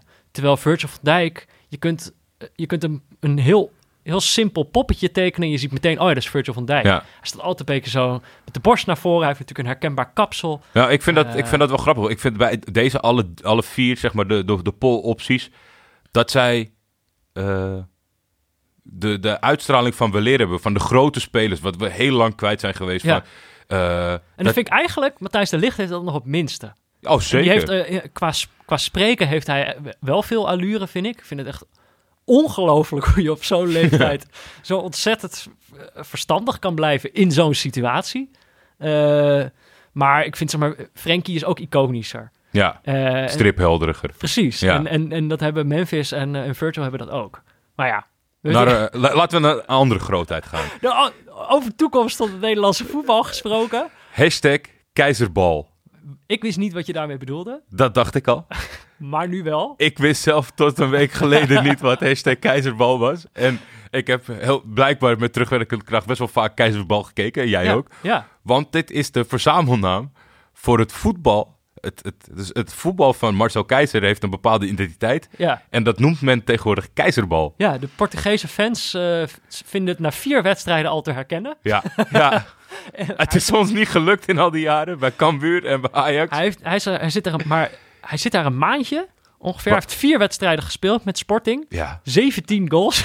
vier keer gewonnen. ja. Ja, eh, hij kan niet meer stuk daar. Maar deze, dit, dit, dit- ja, verhaaltje, dit is toch van, ik kan, ik kan er niet over uit. Je, hebt een soort van, in Nederland best wel iedereen gunde hem al het succes van de wereld. En dat hij bij de Soundplak ineens heel veel geld kon verdienen, Ja. omdat Ajax op zijn feest Good for you, dacht Good for you. Ja, Ineens lees je Sporting, denk je, wat? Waarom zou je dat nou doen? Ja, Ja. Een club in de ellende. Maar toch gun je het, maar moet je in je achterhoofd een beetje omgiegelen. En hij komt daar en hij wint de ene naar de andere slagpartij. En zij hebben een hele andere benadering. Want zij zijn echt door de media natuurlijk. Zij kijken niet de Nederlandse competitie, weten niks van zijn verleden. Trainer van Ajax, Ajax grote club in, in, in die gedachte. Hij komt, hij ziet, hij overwint. het is ongelooflijk. Ik hoop ook echt dat dit heel lang mag het, duren. fi- het fijne is natuurlijk inderdaad, zij hebben die geschiedenis niet of zo. Dus er wordt nu een soort, er, er wordt een nieuw verhaal Een nieuwe over Marcel Ke- Keizer. er wordt een nieuwe Marcel Keizer geboren. Hij kan een nieuwe identiteit krijgen. Ja. En dat kan ervoor zorgen dat hij gewoon heel succesvol kan zijn. Terwijl als hij bij een ploeg zou komen waarbij iedereen al zou weten van oei, dat ging niet zo goed toen daar en daar. Dan moet je dat overwinnen. Terwijl Ja. hij lijkt nu inderdaad eh, eh, ja, op een goede golf te zitten. Ja, het is ik, ik, ik, fascinerend vind ik het. Eh, ander dingetje waar we het over moeten Hij wil nog niet spreken over de titel overigens. Oh, nee, nee, na nee. vier wedstrijden. Dat wil hij nog niet weten, maar dat vond ik dan wel weer netjes. Ja. Eh, hij, hij, blijft, blijft gefocust. Ander dingetje. Klein Wat is er veel gebeurd deze week eigenlijk? Heel veel. Dit is in de zin van... Er zijn best wel veel dingen gebeurd waarvan ik dacht... Oh ja, hier moeten Jordi en ik het eigenlijk wel over hebben. Had ik precies hetzelfde. Ik dacht op een gegeven moment, nou, ho- jongens, ho maar. en ho toen- maar, het draaiboek is vol. Precies, het draaiboek was vol en toen Kwam daar Mr. Frank Kramer. Mr. Frank Kramer. hij- nam afscheid bij Eurosport. Ja, De laatste wedstrijd die hij kreeg was de finale van de MLS, als Ja. ik het goed heb. Major League Soccer. Atlanta tegen Portland. Ja, de, de finale van, eh, van de Amerikaanse, de, of nee, de, de voetbalcompetitie van Verenigde Staten en Canada, is dat volgens mij. Ja, in Eh, een play-off systeem. Zoals ja. ze alles in een play-off gieten. Precies, dus een kampioenschap wordt uiteindelijk... eh, in de play- nou, ja, er was een finale, eh, werd op Eurosport uitgezonden midden in de nacht. Ja. Er was een commentator, Frank Kramer, die, die al jaren of decennia bij Eurosport zit. Ehm, en het was zijn laatste wedstrijd. Hij is nu 71. 71. Nou ja, eh, een leeftijd om afscheid te nemen eh, eh, van je werk. En, en eh, nou, we kunnen wel stellen dat hij dat, eh, eh, dat, hij dat niet stilletjes voorbij heeft laten gaan. Met, met ja, het, het ongekende, of tenminste, ja, als je toch terugkijkt naar zijn carrière, zeker de laatste paar jaren, het geluk dat iemand zat te kijken. Ja. Want het komt, het komt erop neer dat hij heel vaak op, op hele verschrikkelijke tijden sport moest verslaan. Heel obscure wedstrijden. Het zijn vaak, eh, zoals vandaag ook in de, in de kranten wordt geschreven, het, het was te weinig om te meten hoeveel mensen er live zaten te kijken. Maar er was één twitteraar die, die, die schreef mee. En dat ging 's ochtends, eh, werd het opgerakeld. En toen is iedereen voor zo goed mogelijk eh, echt grote delen van de wedstrijd terug gaan kijken. Want ja, hij heeft besloten om 90 minuten lang de wedstrijd te negeren. ja. En, En- hij, heeft hij heeft een liedje van Frank Sinatra gezongen. Hij heeft twee gedichten voorgelezen. En eentje van Willem Wilmink, of Ja. twee van Willem Wilmink. Eh, eentje van hem en de andere... Nou, Poeh. Weet, ja, weet ik ook niet. Ik wist in ieder geval eentje van Willem Wilmink. Ehm, ah, en hij was gewoon... Er verscheen een van de fragmenten die ik voorbij zag komen... is dan is hij... Hij is lekker aan het praten. En dan scoort een van die spelers... scoort in, in de finale van het kampioenschap in de, in de Verenigde Staten. Die scoort en dan, en dan zegt hij... Ja, en dan scoort die speler weer. Die heeft er een beetje een handje van om te scoren... als ik net iets aan het vertellen ben. Ja, hij, eh, hij, was, eh, hij was gewoon lekker recalcitrant zijn eigen dik aan het doen. Maar de reacties vielen eigenlijk uiteen in eh, tw- twee... Je kunt de mensheid kun je opdelen in twee delen.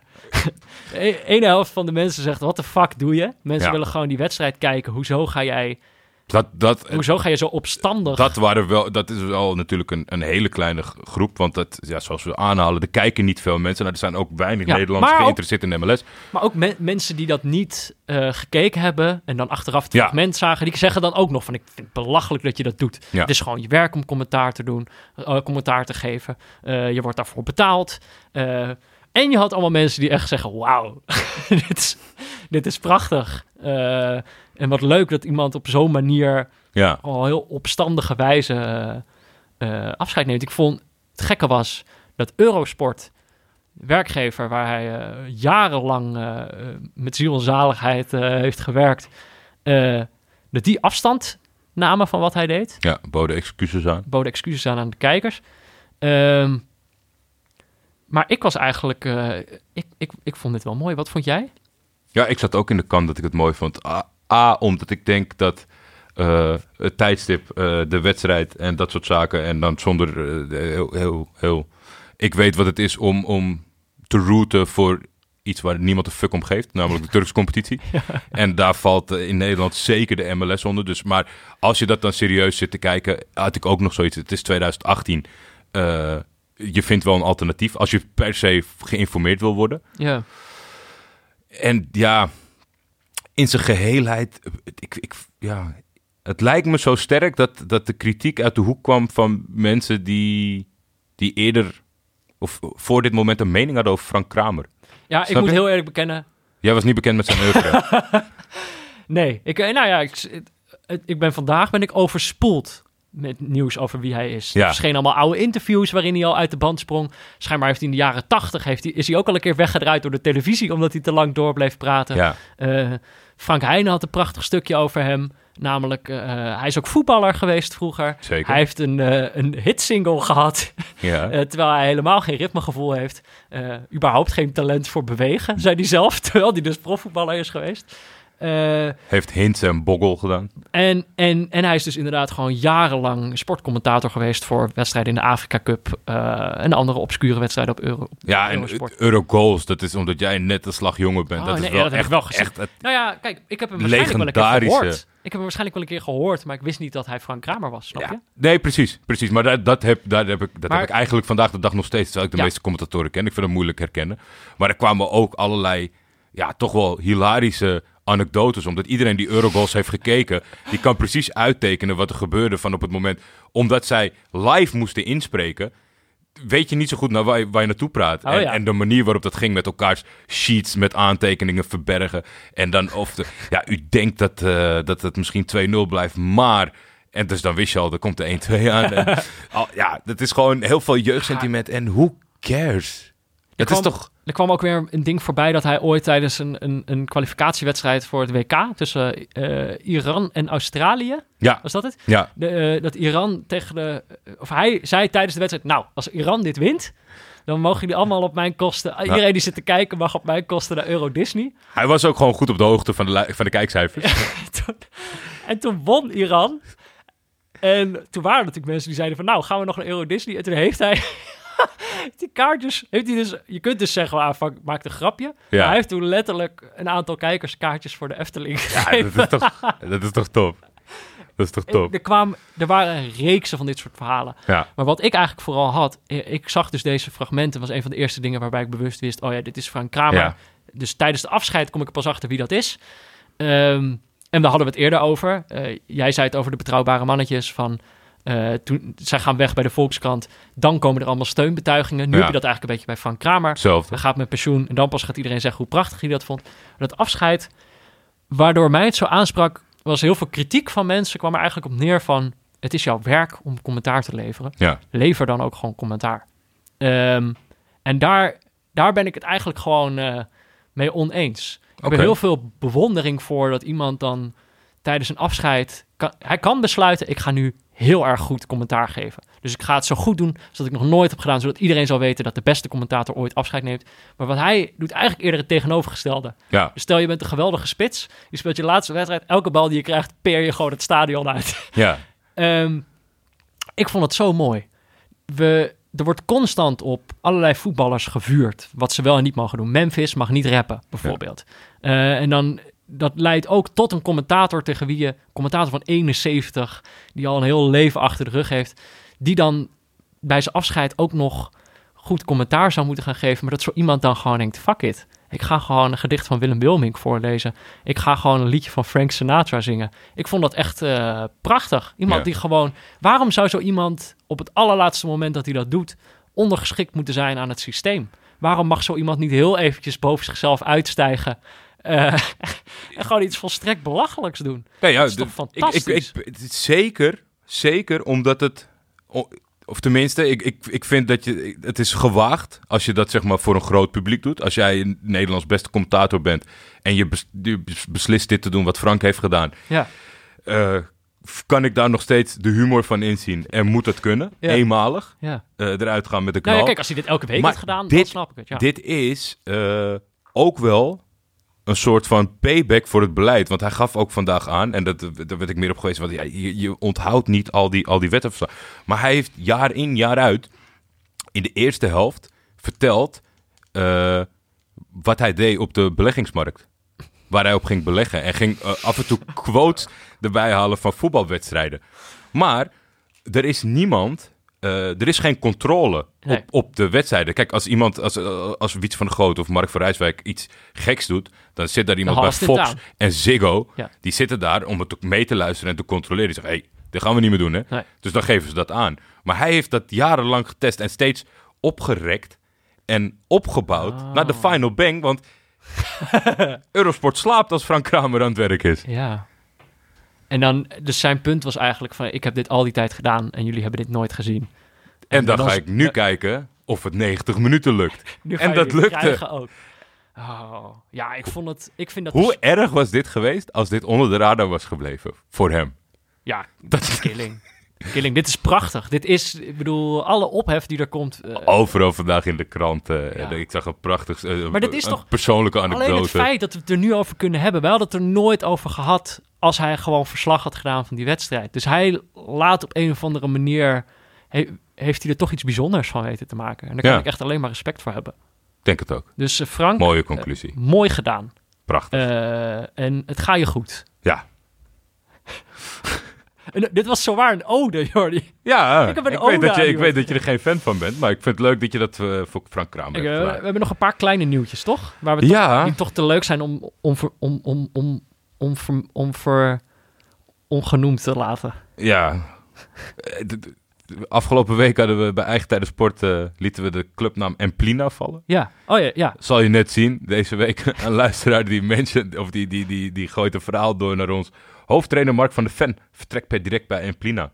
ja, ik, na één zo'n uitzending werd ik toch een soort van gebonden met die club. Ja, En, eh, maar dat was ook letterlijk in hetzelfde weekend als onze aflevering of zo? Ja, ja, in de, in het, in volgens mij één of twee dagen later. Eh, volgens Emplina is er een verschil in inzicht, de manier en snelheid waarmee de vereniging invulling kan geven aan de sportieve ambities. Ja, dat was ik, te ik, ambitieus, te ik- professioneel. ja ik, zou niet, eh, ik zou niet de nooier aanstellen als ik hun was. Maar ik, ik, vo- ik moest sowieso lachen, want blijkbaar eh zitten heel veel eh Den Bosch-kenners. eh, Ja, we kregen meer berichten over Emplina. Ja, even kijken. Wel beter om te voetballen dan 90% van de clubs uit Den Bosch. En Plina is goed bezig de laatste jaren. Eh, je hebt nog Wilhelmina. Oh ja, En het schijnt het succes van, eh van Emplina, dat heeft veel te maken met, heeft ook veel profijt van de grote wielen. Ik weet niet wat dat is. Daarnaast heeft het veel profijt van de grote groei van OJC Ros Rosmalen, oh ja. die op de grote wielen zitten. Ik weet, de grote, wielen. Ik, Zou dat ik- een sportpark zijn of zo?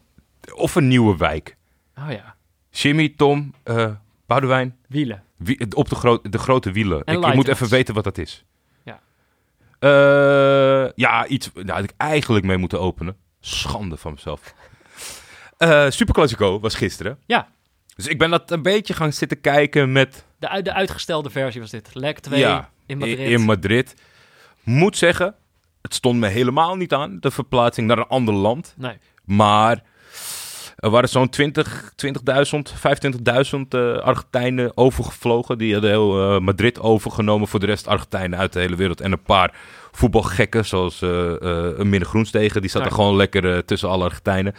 Ik ben die wedstrijd gaan kijken eh, hoe het zou zijn als wij hem zouden behandelen. Mhm.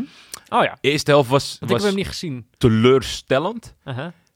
Tot dan in de 32e of 42e minuut is daar ineens de spits die ontsnapt met een prachtige beweging. Benedetto zet Boca op 1-0 voorsprong. Het stadion ontploft. Hij, en daagt, hij daagt de verdediger uit. ja, met een gekke blik en een tong, ja. een tong naar buiten. Zag er niet zo fris uit. Eh, Die, die hebben ze na die wedstrijd wel even gecontroleerd, denk ik. Zeker, zeker. Eh, het was echt een doelpunt dat de wedstrijd nodig had. Want vanaf dat moment Ja. in die tweede helft dacht ik wel van... Het had toch wel mooi geweest. Ondanks dat wij dachten dat, er, dat het niks meer zou worden met uitstel en verplaatsing. En Boca die probeerde via het gerechtshof eh, die wedstrijd te Ja. winnen zonder te spelen. Mhm. Het was, de slotfase was fantastisch. En zeker voor ja, zo'n zo'n ouderwets voetballiefhebber als ik zelf ben, wat eigenlijk niet meer kan. Die Quintero van, eh, van Colombia. Ja. ook een WK-vriend. Ja, een danser, een barbecuer. van alles en nog wat. En voor de rest, eh, voetbal vindt hij gewoon leuk. Hij, hij, ziet, er nu, wel, hij ziet er nu wel gewoon eh, wel afgetraind uit. Kwam erin. En dat zie je, die moet je, zo'n speler, ja, er is niet zoveel ruimte meer voor in het moderne voetbal. Laat hem zijn gang gaan. Hij geeft twee, drie lange passes over de achterlijn. Dat je denkt, ja, schiet hem twee keer het stadion uit. Dat je denkt, kom op jongen. En op het moment suprem knalt hij hem zo snoeihard onderkant laat erin. Ja. Op fantastische wijze.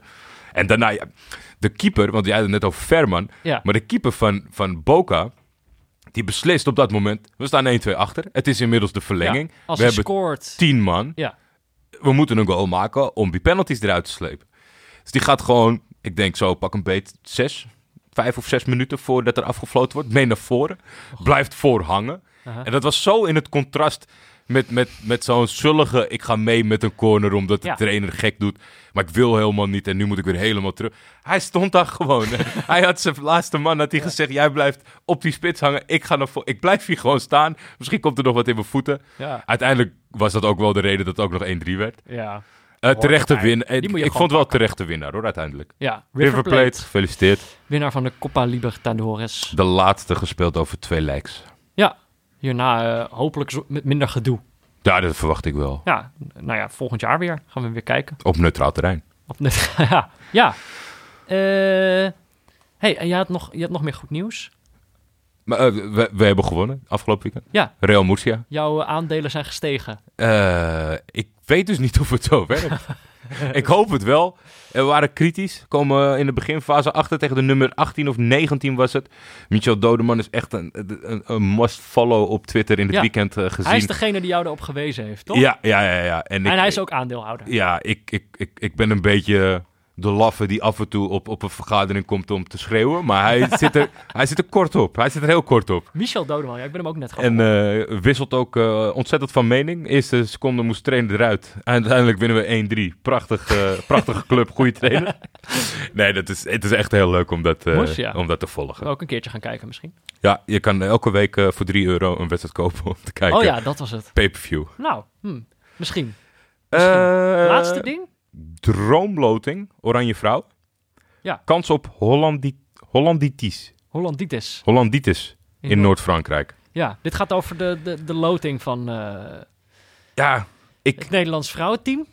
het was bij mij, ja, het was een artikel van, eh, van Ivan van Duren over de droomloting. Maar de droomloting had in dit geval niks te maken met de tegenstanders. Wat eigenlijk, Huh? het had te maken met de locatie van de wedstrijden. Want die staan alle Oh. drie dicht bij Holland, Oh. Oh, Noord. Oh ja, nu snap ik het pas. Noord-Frankrijk, Maar dichtbij. Hollanditis, Hollanditis. Ja, dat, ik, ik, ik kende die niet. Ik ken volgens mij alle, alle Nee, ja, ik klassiekers zeg maar- maar, van Nederland wel. Nou, maar, Holland, maar jij hebt opgezocht wat het is. Hollanditis of Hollandse ziekte is de benaming voor het Nederlandse verzet tegen de plannen voor Ja. verplaatsing van kruisraketten in West-Europa. Ja. De term werd geïntroduceerd door de Amerikaanse historicus Walter Lacour in 81 om aan te geven dat het verzet tegen kernwapens zich als virus verspreidde. Ja, De Hollanditis, de Hollanditis kwam tot een hoogtepunt met de grote anti-kruisdemonstraties anti-kruisraket-demonstraties, ja. in 81 en 83. Wat lagen die twee demonstraties ver uit elkaar? Of zijn ze twee jaar lang doorgegaan?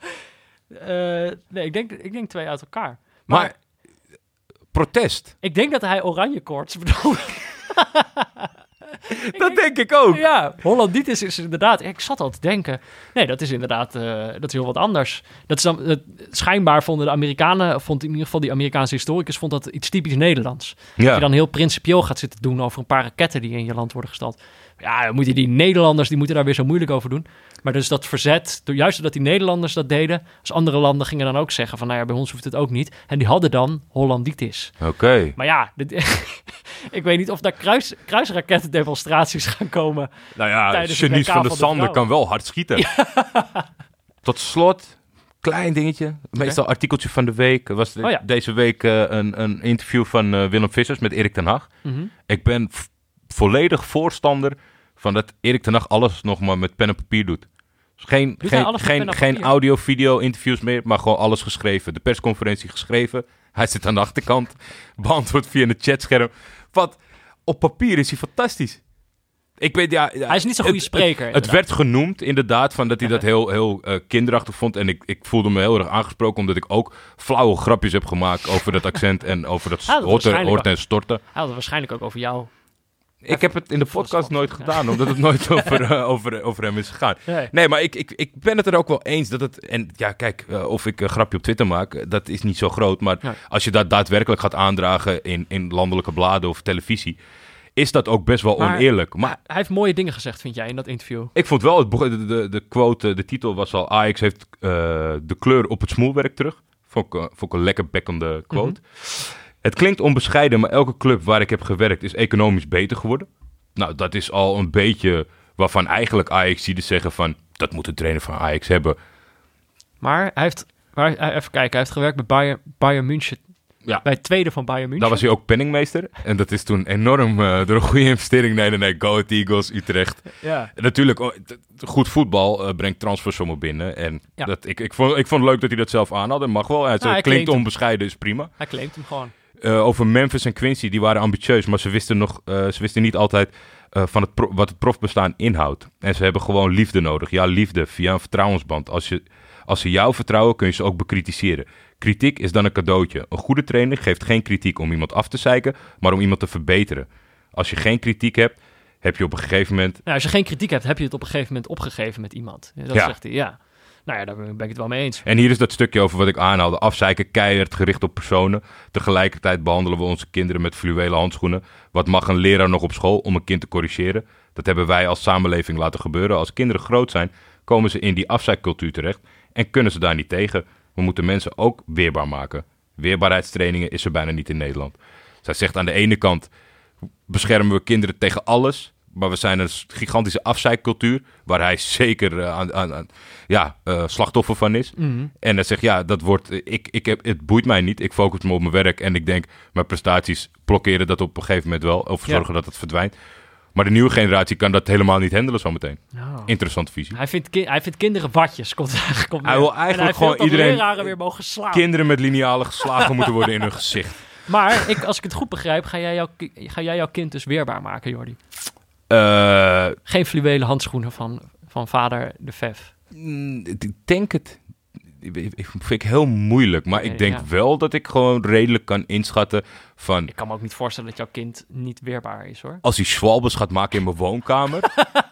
Gaat hij eruit? Nou, maar dan geven we gewoon echt even een tackle waarvan hij denkt van... Oh ja, dan pas moet ik gaan liggen. Ik wil geen schwalbes in mijn, in mijn woonkamer. Op mijn nieuwe pakket. Ga weg, man. Kleine gek. Oké, zijn er nog wat leuke wedstrijden volgende week? Die Eh, we kunnen gaan kijken. ik denk het wel. Je hebt een mooi lijstje gemaakt. Zaterdag, omdat jij gek bent op derbies... kan je bijvoorbeeld, eh, als je niks te doen hebt, inschakelen om half negen bij Torino Juventus. Oh ja, Dit is een echte een stadsderby. Maar dit is heel, heel ongelijk, toch? Ja, dit is heel ongelijk. En ik zat nog te kijken, want Torino staat zesde. Dat je denkt, oh, Oh. nummer 1 tegen 6. Maar dat gat is enorm, dus Ja. dat zegt helemaal niks. Nee. Eh, zaterdag, eh, ik wil het zelf niet kijken, maar is wel in de aanbieding de koploper van Turkije tegen de nummer 7. Başakşehir tegen Galatasaray. En Galatasaray is niet de gaat koploper. Je gaat het wel kijken. Ik, ja, ik, ik kijk het altijd, maar Jij moet die lijdensweg door, door, door. ja, het De gifbeker moet leeg. Oké. moet helemaal leeg. Er is nog een derby. Ja. Toch? Zondag. Ja, is het... Nee. Is het een derby? Het is nee. wel heel beladen Het is een wedstrijd. hele beladen. Het, het zijn gigantische rivalen, maar geen derby. Hmm. Liverpool, Manchester United haten elkaar tot op het bot. Eh contrast Kunnen- is groot op dit moment. Is er niet een Hebben zij niet een gemeenschappelijk gebied waarna we die derby kunnen vernoemen? Dat wij zelf gewoon, eh, net als de kolenpot, Ja. iets erop plakken. Nou ja, dat kan vast wel. Even opzoeken. Ja, nu geen tijd voor. Ehm, Maar dat is hem ook niet geworden. nee, die gaan we ook niet kijken. Maar er is dus wel heel veel leuks. Ja. Sterk- sterker nog, zondag 9 uur is er ook nog Keizerbal. Keizerbal. Het is een moedje tegenwoordig. Ja. Ja, Sporting tegen Nationaal. Eh, maar we Gaan wij die kijken? Nee, eh, laten we. Sporting nog even uitstellen tot ze echt een topper hebben, toch? Oké. Toch? Ja, zeker. Want ze moeten even kijken. Je hebt opgeschreven 12 januari moeten ze tegen Porto. Ja. Dat is de nummer 1. En eh, Sporting is nu de nummer 2. Ja. En 3 februari Benfica. Maar Benfica heb ik al, heb ik al gezien dit jaar. Nee, dat kan echt niet. Ja, ik ben eigenlijk wel benieuwd. Ben Maar die, die benieuwd stadions zitten, dat, die zitten dus op, op, eh, op een steenworp Hmm. afstand, letterlijk. Maar 12 januari is eerder of zo. Ja. Ik wilde dat toch zo... Voordat, voordat, voordat de crisis voor, voor Keizer weer begint. Ja, laten we het zo afspreken dat als Keizerbal slaagt tegen Porto... Ja. en dan denk ik dat ze tegen die tijd de koppositie overnemen... dan gaan we ook die wedstrijd tegen Benfica Oh, oké, kijken. is goed. Ja. Ja? En dan nu, nu Maar zo? Keizer, hoort het, hè? Ja, de- nu wordt de druk wel opgevoerd, ja. even kijken, er is op zondag, zondag 5 uur heb je ook nog Besiktas tegen Trabzonspor. Ja, het zijn twee, eh, twee krakertjes voor de, voor de mensen die, wat, eh, die af en toe ook een schuin oog zouden willen werpen op Turks voetbal. Besiktas, Trabzonspor. Trabzonspor doet het de laatste weken erg leuk. Besiktas zit een beetje in een vergelijkbare situatie als Galatasaray. Net buiten de top drie. Beetje aan het instorten. Dus dat kan wel, eh, dat kan wel een leuke hard duel worden. Maar we hebben gekozen zondag 1 uur Lyon Ja, tegen Monaco. ja. Ja ik- jouw moeder die vindt dat wij te late wedstrijden kiezen. dus wij zijn, eh, ik heb eh, zonder jou weten even Nou. eentje om één uur 's middags gekozen. Ik vind dus zo'n zondagwedstrijd, ik vind dat wel, als we het hebben over tijdstip om een wedstrijd te kijken, vind ik zo begin van de zondag, vind ik op een of andere manier echt ideaal. is prettig, hè? Zondag is een beetje zo'n luierdag, toch? En dan, ja, van luier, hè? Ja. Ik ben wel jong, maar ook weer niet zo jong. Ehm, maar dat, het is echt een heerlijk moment om een wedstrijd te kijken, al helemaal als neutrale kijker. Ik Ja. vind als, als, als eh, een, een ploeg waar ik veel om geef, zo vroeg al moet, dan ben ik gewoon nog niet klaar voor. Nee, Maar zijn al die rituelen nog niet... eh, precies, dan moet ik nog... Terwijl eh, een wedstrijdje wat je als neutrale kijker gaat kijken, dat is echt heerlijk om één uur. Dus, Lyon tegen Monaco. We hebben het al eerder over de Ligue 1 gehad. En toen kwamen we eigenlijk steeds op van, nou, ik wil toch een leuke wedstrijd van Lyon kijken. Ja, Want ik wil Memphis daar een keer aan het werk zien. het zou verschrikkelijk zijn als hij niet speelt. Hij speelt al, toch? Denk het wel. Eh, Denk het wel. Lyon eh, onderuit gaan afgelopen week thuis tegen Rennes. 0-2 volgens flink mij. van langs gekregen ook volgens mij van, eh, van, van zo'n beetje iedereen om die club heen. Ja. En, en Monaco, ja, die, die, die Monaco, die heeft het eh, moeilijk. Het hele seizoen al. Thierry Henry is daar eh, ingestapt als trainer. Hele jonge ploeg, veel grote talenten gekocht. Ik geloof uh, afgelopen jaren voor een miljard aan spelers verkocht. En op een gegeven moment houdt het dan op. Ja. En ze lijken niet meer te kunnen winnen. Het is, de, de, ik denk ook dat het gat heel groot is. De ervaren spelers zijn dertigers. En de jongste garde is 16, 17. Ja. Dus ja, waar, waar moeten die het over hebben in de kleedkamer? ja, precies, al die jonge gasten zitten alleen maar Fortnite-dansjes te doen. Ja. en die oude die zeggen, ja, godverdomme, Proest. Ja. Hebben jullie geen Proest gelezen? Nou ja. Uh, maar het, is, het, kan denk ik wel interessant worden. Monaco moet echt, uh, die, moet, die moeten echt punten gaan pakken. Ja, volgens mij gebeurt dat zo nu en dan inmiddels. Maar ook in de, in de Champions League beschamend op één punt. Ja. In de pool gaan ze eindigen onder Club Bruges. Dus ja, ik denk... Wat ook geen schande is, hè, eh, van onze, al onze Belgische luisteraars. Nee, oh zeker. Is maar geen... Monaco was inderdaad twee, drie jaar geleden ja, kon je, dat, uh, kon je dat niet, uh, niet voorspellen? Maar... Of voorspellen gesproken. Wat denk jij ervan, Peter Buurman? Nou, even denken. Ik denk, uh, zoals ik... Het beeld dat ik van Lyon heb, is dat zij hele, een hele goede aanval hebben. Ja. En een behoorlijk beroerde verdediging. Dus ik, ik gok op het doelpuntrijke wedstrijd. En ik denk dat het uh, 3-2 wordt. Dus dat Monaco wel echt, echt mee gaat doen in deze wedstrijd. Uh, maar dat het uiteindelijk toch uh, onder leiding van Memphis. Ik denk drie assists. Ja? Ja. Oké. Okay.